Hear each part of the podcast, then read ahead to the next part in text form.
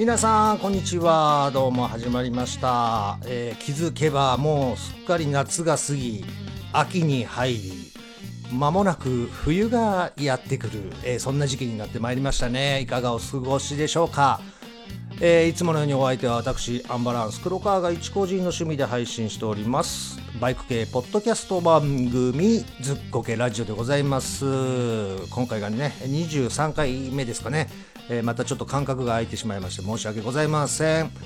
えーもう時期が時期だけにね皆さん、えーどこにツーリング行こうかとかねいろいろ悩んでらっしゃるかと思うんですけども、えーうちはうちでねえ悩んでることがございまして部屋探しですね。っていうのもあのまあ引っ越しを考えてるんですけどもなかなかこうね希望通りの、物件が見つからないというね、えことであのいろいろ悩んでおりますけどもまあ一番の悩みがですねまあバイクですね。はい。バイクをね止めれる物件がないっていうのが一番のネックでございますね。えーまあ何回もねここで話してます。通り、えー今はこの住んでるマンションはねバイク止めれないんで、えーチャリで5分ぐらいですか離れたところにバイク駐輪場借りてるんですけどもおまあどうせ引っ越すならね次は、えー住むその建物内にね置けるそういう物件を探してるんですけどね本当にないです、えーまあ何軒かねあるんですよ。あるんですけどもそれはね原付なら OK っていうとこはあるんです。まあですから原付ですから原付原付2種、うん、ぐらいまでなら OK っていう物件はねまあ何個かあるんですけどね。それ以上となるとねないんですよね。おかしくないですか？いやだってですよ。日本には、えー誇るべきバイクメーカーがね4メーカーございますよ、えーそれがね世界中で販売されてる。そんなまあ言ったら大バイク生産国。そんな日本で止めれる場所が少ないっていうのがね。まああの出先の駐輪場、えーはだいぶねうんまあ増えてきたかなとは思うんですけども。住まいに関してはねなかなか止めれないっていうねまあそれが一番のネックですよね。まあですからまあよくね、えー引っ越しするならまず部屋の広さとか場所駅から何分とか、えーまあ大体そういうのはクリアできるんですよね。えーでまあ奥さんだったらねキッチンが使いやすい、えーところがいいとかね、えーそういうのを探すのはまあ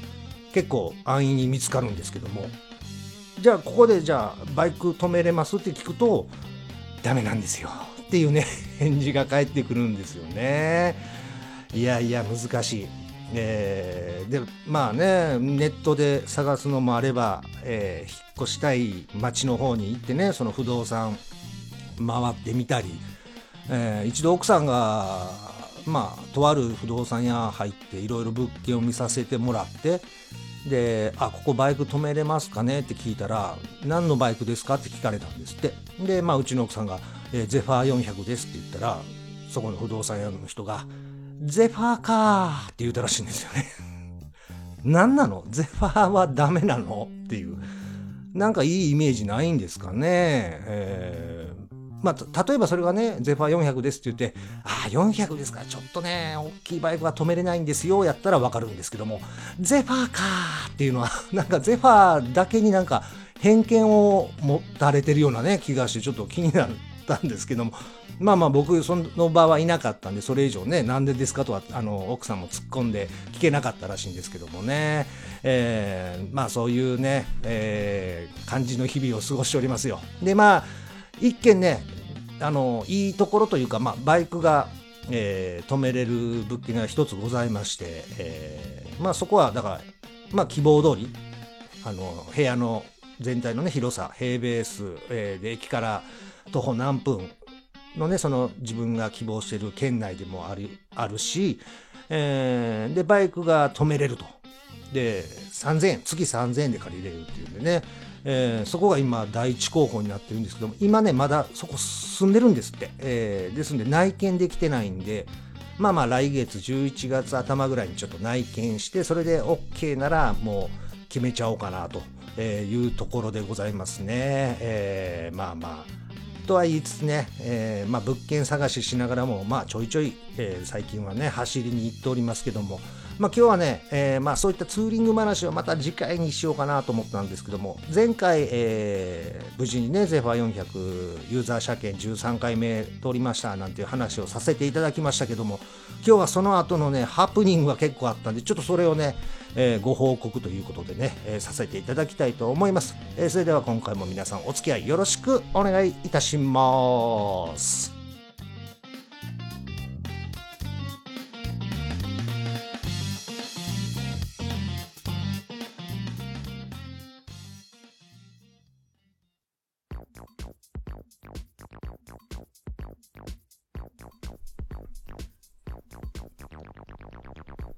さあ今回はね、えー、オープニングにも言いました。ゼファーがね立て続けにこう災難が起こるということでね、えー、まあ無事に車検通した後でまあよかったわけではないんですけどね、えー、あれがまとまって本当車検前に全部不調が出てきたら大変でしたけどもね。まあまず最初にはあの何が起こったかと言いますとウインカーがね折れたんです、ね、左後ろのウインカーが。で、ゼファーはですね、なんていうんだろう、ウインカーのまあ、ステーというか、が樹脂、何の樹脂なんですかね、プラスチック樹脂なのか、ゴム製なのかがよくわかんないですけど、これがね、経年劣化で、まあ、ひびが入ってきて、えー、あ、ひび入ってんなっていうのはわかるんですけど、もうそれが突然いきなりね、パキンとこう割れてしまう。で、ブラブラ状態になるっていうね。えー、っていうのが起こるんです。で、今回がこれね、もう3本目か。一番最初ね、右のウインカー、これもうけど、5年前以上かな、右のウインカーが最初に折れて、で、その次、右の後ろのウインカーが折れて、で、今回左後ろが来たと。えー、だからまあ、驚きというよりかはね、あ、来たか、ついに、みたいな感じなんですけどね。えー、で、まあ、すぐにちょっと注文できなかったんで、えーあれ何で割り箸かな？違うな。あの、竹串か。竹串を添え木代わりにして、ちょっとビニテでぐるぐる巻きにしてね、えー、白のビニテやったんで、ちょっとね、包帯っぽくなってたんですけど、まあ、それでちょっと過ごしてたんですけど、まあ、休みの日に、えー、近くにね、あれ、去年オープン、今年オープンか、あの、川崎プラザができたんで、まあ、近所言うても、まあ、ちょっとは走りますけどね、えー、まあ、バイクで10分かかるか、うん、それぐらいの距離にできたんです。まあそこ行って部品を発注したんですけども、えー、まあまあ、それでね、まあ今は当然直しました。うん、ただね、怖いのが、えー、左の前がね、うっすらもう日々入ってきてるのは、えー、確認してるんで、まあこれもそのうち割れるんでしょうね。はい。まあけど買ってから、えー、94年式のゼファーですから、うん、26年、うん、なんで、まあ、一発目割れたウインカーが5、6年前として、まあ、約20年は、えー、持つというね、ことは分かったんで、えー、何かの役に立たせてください。同じウインカー系をつけてるね、川崎の人やったらね、えー、20年持つという頭だね、それ過ぎたら、あの、どんどん、えー、割れ、ひびが入って割れるよっていうね、心構えをね、しといていただきたいなと思います。はい。まずこれが第一の災難。で、次の災難がですね、まあ、簡単に言ったらバッテリー上がりですね。はい。で、まあ、突然、セルが回らない、えー、っていう状況になって、まあ、これもね、まあ、バッテリー自体がもう4、5年以上かな。えー、前回ね、腰上のオーバーホールした時に多分バッテリー変えてたんで、まあまあ寿命っちゃ寿命かと思いまして、えまあ、じゃあバッテリー新しく変えようとは言いつつね、えー、ちょっとすぐには持っていけなかったんで、えー、2、3日ですか、押しがけをしながらごまかしてね、動かしてたんですけども、まあまあ、まあ最初バッテリー上がって1回目はもうスッとかかって2日目もかかったか。3日目ぐらいからねかからないんですよね。押しても押しても。まあ押しても押してもっていうかなんかこれはちょっとね、体力、自分の体力が衰えてきたのかなっていうぐらい、昔たらガンガン押せてたのにね、やっぱりね、体力減ってきてるんでしょうね。えー、で、まあ、なんだろう、坂道を利用してかければいいかと思いまして、えー、まあ、近くにあった橋、あの川を渡るね、橋、えー、イントネーション合ってますか？橋？橋橋違うね、橋。まあいいや。えー、はあのー走ってアーチ型になってるじゃないですか。まあ土手上がって、えー向こう岸渡って、えーまた土手から下がるみたいなね、えーだからそのね橋の上までとりあえず押していこうと思って、えー押し始めたんですけどもくそ重いね。やっぱり平平坦な道を押すのと全然わけが違くてもうちょうどね夏8月の時やったからもう汗だらだらで、えー川のねあ橋の、えーまあ、頂上というかね、えー真ん中まで押してってで向こう岸のこう下りを利用してかけようと思ったんですけどねそれでもかからなかったんです。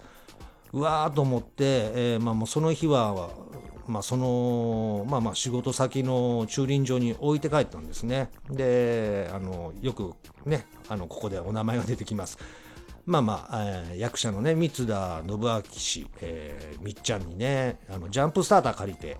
まあ言うたらバッテリーなんていうんですかモバイル、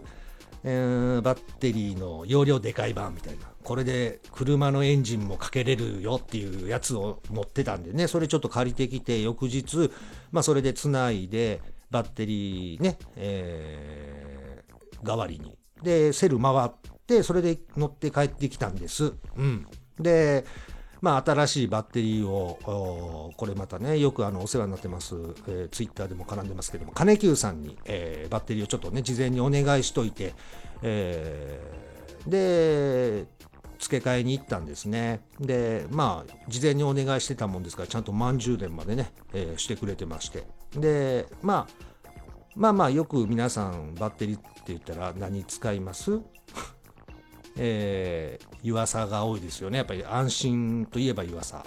えー前回、ゼファーついてたのは台湾の湯浅かな。まあまあけど、おー湯浅、まあ安心っちゃ安心なんですけど、高いっちゃ高いですよね。えー多分ゼファー用でと1万6千円ぐらいかな。多分で、それぐらいだったと思うんですけども、まあ、ちょっと安いのがいいかななんていう話を金久さんにいたしまして、えー用意してくれたのはあのボッシュのバッテリーでございます。えーこれボッシュ皆さんうん工具なんかも作ってるあの売ってるメーカーですね。インパクトドライバーとかねそういう工具系も売ってるところなんですけども、まあ、ヨーロッパではメジャーで BM とか、えードゥカティとかの、まあ、純正でねついてるバッテリーがボッシュが多いっていうね金久さんから教えていただいてじゃあ安心ですよねつってで値段もね、えー若干1割2割言わされる安いんですかね。1万まあ3000円ぐらいかな、うん、だったと思います、えーそれに付け替えましてね、えーもう安心ですよ。あセルキうわすげえ回る。っていう感じでね。それで乗ってたんですけども1週間後か10日後ぐらいですかね、えーまあ、たまたまちょっと娘夫婦の家に遊びに行って、えーでね、えーと娘のその向こう旦那さんがあのフォルツァ乗ってるんですけどもホンダのフォルツァねビッグスクーターでございます。形式はあれ MF08 ですから初期が MF06 なんで多分2つ目の型のやつかな、えー乗ってるんですけども一緒にちょっと走りに行きません？なんて言われてあじゃあ行こうかっつってあのー神奈川のね宮ヶ瀬ダムにちょっと走りに行ったんですね。で娘も行きたいっていうんでまあ孫はあのうちの奥さんにね、えおばあちゃんよろしくみたいな感じでね、えー僕がおばあちゃんっつったらすっげえ怒るんですけどね。あんたのおばあちゃんちゃうわみたいなことね言うんですよ。ママとかお母さんともうち呼べないんですよね。皆さん奥さんおられるなんて呼んでるんですかね。僕名前で呼ぶのは恥ずかしいんですよね。でまあお母さんとかママって呼ぼうとするとあんたのお母さんちゃうねんとかね。ママちゃうねんって言われるからね。なん名前で呼べばいいんですけど名前で呼ぶの僕ちょっと恥ずかしいって呼べない。まあそんな話はいいんですけど、えーその孫を預けてで僕はまあゼファー乗ってで娘は旦那の後ろに乗ってねこれもなんかちょっとね数年前まで俺の後ろ乗ってたのにもう人のものか みたいなな。まあそんな話はまあいいや、えーで3人でね行ったんです。宮ヶ瀬ダムの方に。でまあダムを見ておーすげえなーなんつって腹減ったなーつって、えー飯食っかーみたいな感じでランチしてで出かけようとしたらねちょっとねセルの周りが弱いなってちょっと感じたんですよまあけど弱いかなって言いつつまあセル回ってエンジンかかったんであ気のせいかなと思ってね。で、そこからまた走り、まあ帰り、帰ろっかみたいな感じで走ってったら、途中でね、荻野パンっていうあの、まあそこでは多分有名な地元のパン屋さんらしいんですけども、それのあの本社工場があって、そこで直売してるっていうんで、あ、そこでなんか揚げパンが有名らしいんで、ちょっと揚げパンをじゃあ買って帰ろうかっていうね、えー、話になりまして、荻野パンのその本社工場に寄ったんです。で、まあ、このパンがいいなとか、あ、揚げパン、やっぱり、やっぱ揚げパンやなっ、つって何個か多めに買ってね、えー、うちの奥さんパン大好きなんでね、えー、で、パン買って、さあ、じゃあもう一回、えー、エンジンスタートと思ったら、明らかにまた弱くなってるんです。回るのは回るんです。うん。で、エンジンもかかったんですけど、明らかに弱くなってんなっていうのがね、えー、確信できたんですね。で、まあ、帰りながら、いや、ちょっとバッテリーおかしいかも、なんていうね、えー、話しながら言ってたんです。えー、まあ、インカムを通してん、で、あの、娘はインカムね、ついてないヘルメットなんですけども、LINE でつなげてね、みんなで、えー、喋ってたんですけどもね、うん、おかしいかもなんて言いながら帰ってまして、で、途中のね、信号待ちで、えー、止まって、アイドリング状態ですよ。その時にもう、スンとね スンとエンジンストールしたんですよ。何このなんか、ちょっと、なんやろね、安らかに眠るかのようにエンジンストールしたんですよね。うわっと思って、エンジン止まったわ、つって、セルを押してら、うんともすんとも言わないんですよ。いや、すんぐらいは言うたかな。うん、ちょっと嘘ついたかもわかんないです。ひょっとしたらすんぐらい言うたかもわかんないですけど、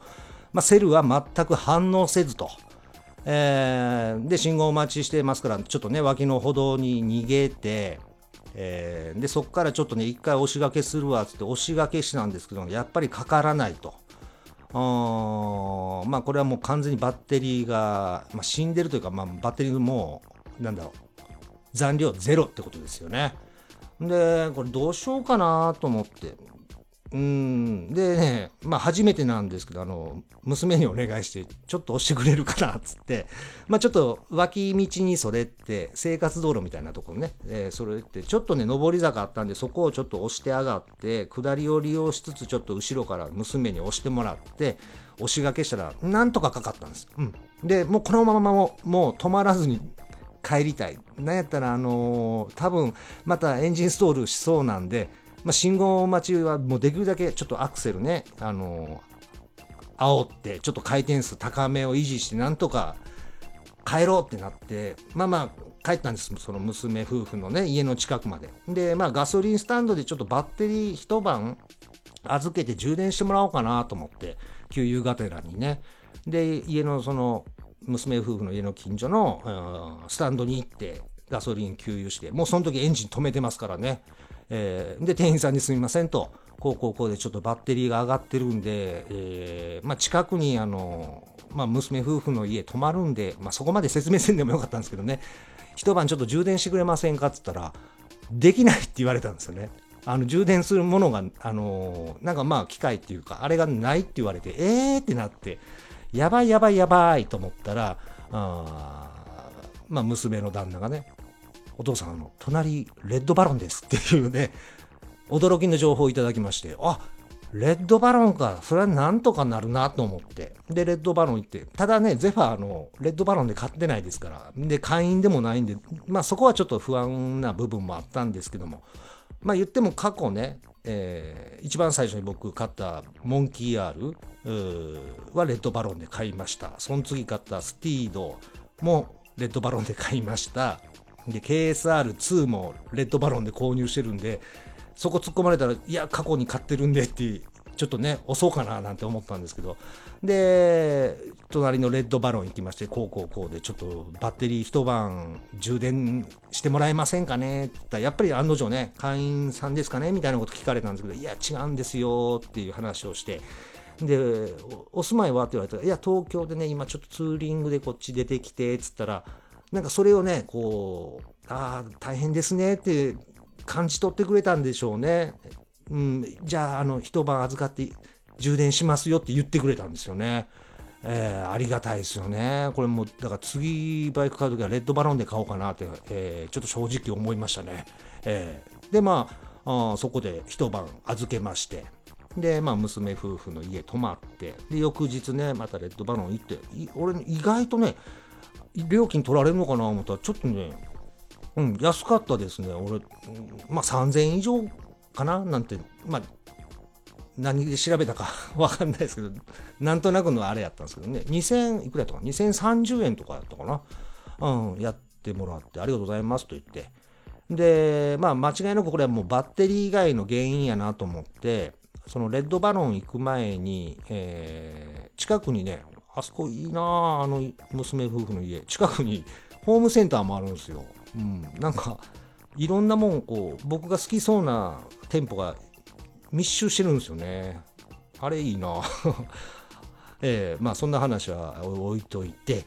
で、ホームセンターで電圧計を買ってきてね、で、まあまあ、充電してもらったバッテリー当てたら、まあ13点いくつかな、えー、ボルトあるから、あ、満充電になってると思ってね、えー、で、エンジンかけました。で、まあ、かける、かけた直後はま12.8とか、ちょっと差がると。で、今度はちょっとアクセルを煽って、まあ、5000回転でどれぐらいの電圧かなと思ったら、13.6とかがやったんですかね。で、まあ、その前日にいろいろ YouTube 調べてたら、まあ、アクセル煽ると14ぐらいは上がってくるみたいな動画を見てたんで、あれこれ来てないなーっていう気がして、えー、ひょっとしたらレギュレーターかもジェネレーターどっちかなんだろうなっていうのはちょっとね調べて、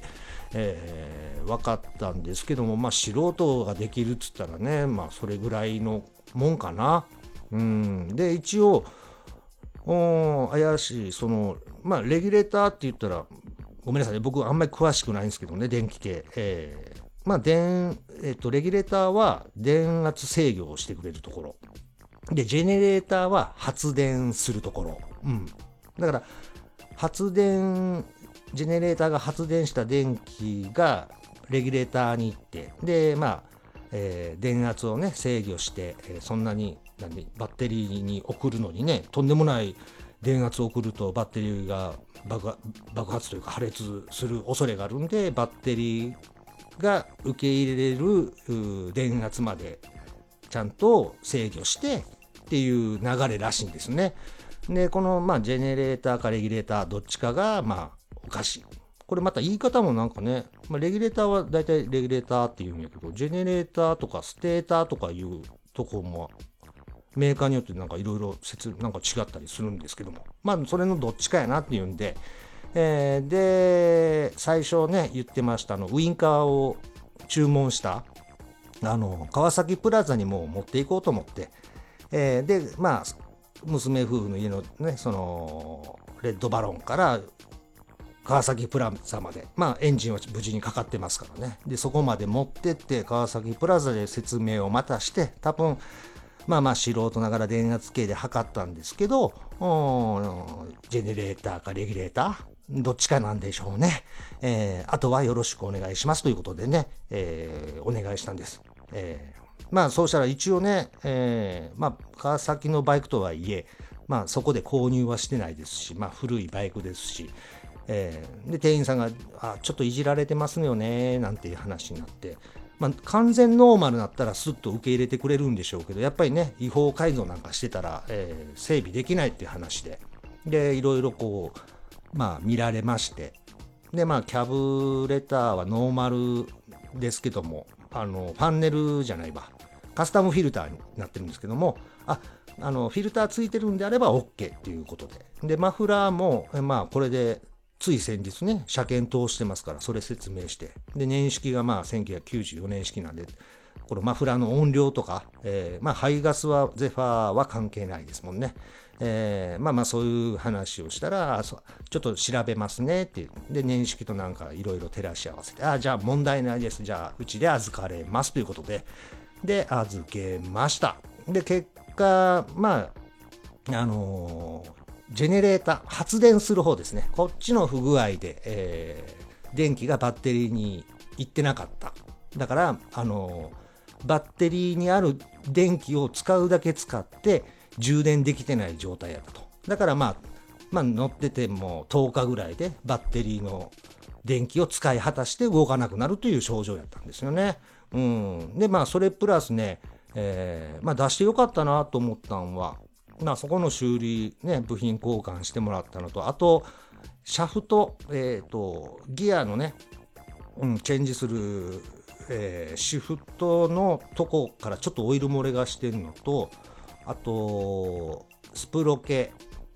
前のね、ドリブンスプロケのシャフトからもオイル漏れがしてるんで、ここのあのパッキンも変えましょうかって言われて、ああ、じゃあお願いしますってことでね、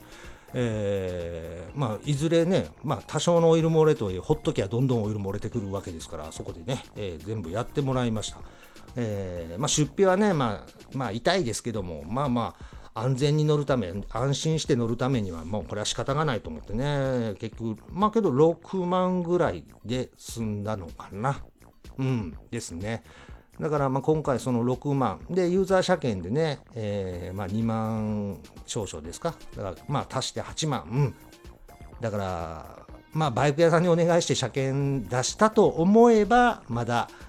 なんかこうね、えー、そんなもんやなっていうう自分にね言い聞かせる感じで、えー、直してもらいました。まあこんな感じでね、えー、そういう不具合がいろいろ出てきましたね。まあもう当然旧車ですから絶版車、うん。まあ、今後そういう不具合は出てくるんでしょうけど電気系統は多分今回、うん、今まで乗ってきて初めてだったんで、まあ、ちょっと電圧管理っていうかあもう間にチェックでき、まあ、で今回ね、電圧計買ったんで、ちょっと気になったらそれで電圧はすぐ測れるんですけども、常になんか電圧をね、表示してくれるようなあのー、電圧計もなんかデートなかな？とかそんな高くなくてあるみたいなんでねいつかのタイミングでそういう電圧計も常にねメーターの近くにこうつけてそれを確認できるようにしてもいいかななんていうのもねちょっと今回うん思いました。はい。っていうことでねほんとこういうのがね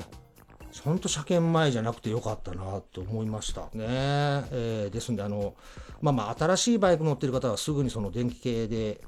あれ、おかしいっていうのは少ないとは思うんですけどね、古いやっぱりバイク乗ってる方はこれからちょっとね、えー、電気系、電圧なんかもちょっと気にした方がいいんじゃないかなって思います。えー、まあ、これが何かのね、役に立てばいいかなと思いますんで、えー、よろしくお願いします。で、まあ、その後、まあ、何のね、なんだろう、不安もなく、えー、走りに行けてるのはやっぱ嬉しいですよね。で、これ次回、えー、お話ししたいんですけど、その修理を終えて、その月の末か、8月の末ぐらいですね、えー、念願のヴィーナスラインの方を走ってきました。えー、その話はね、次回にしたいと思います。はい。ということでございますね。えー、それではこの後エンディングでございます。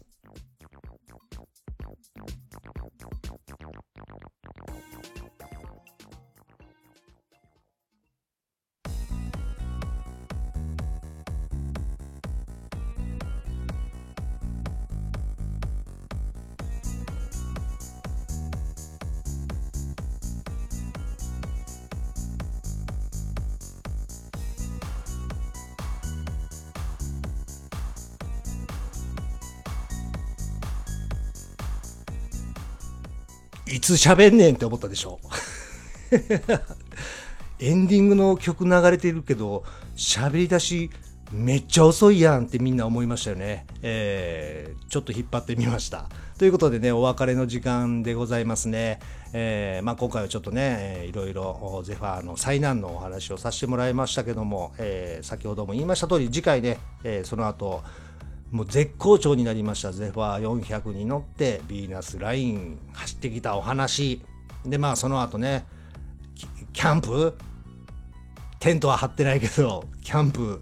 のまあお話もできたらいいし昨日もね走ってきましたよ。えー、紅葉を見に行ってまいりました。これのお話もねまあ、だから次回全部それギュッとはできないんで、ちょっと何回かに分けるかもわかんないですけどね、お話しさせていただきたいと思います。あとですね、えー、タククロさんのバイクの輪、同じね、バイク系ポッドキャスト番組、バイクの輪の方に私、あの、ゲスト出演させていただいておりますので、皆さん、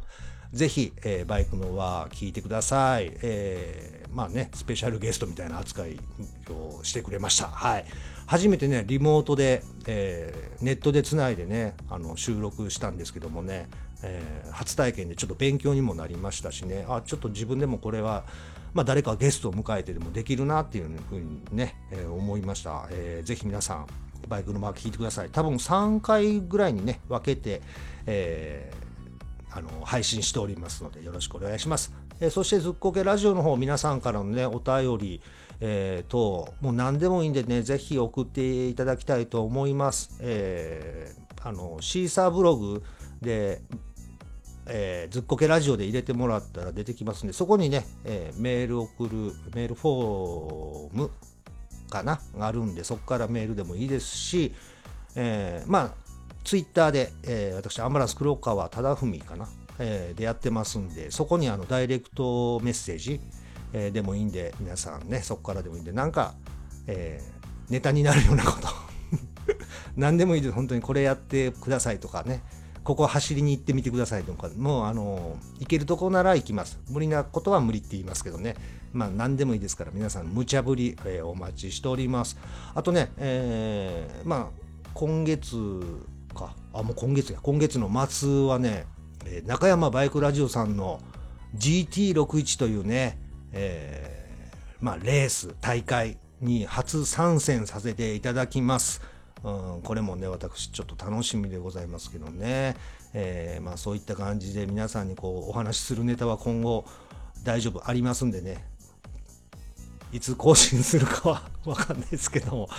ぜひね、次回もね、お楽しみにしていただきたいと思います。えー、では今回はね、この辺でお別れでございます。えー、第23回ずっこけラジオ、皆さん聞いてくださいましてありがとうございます。それではまた次回まで。さよなら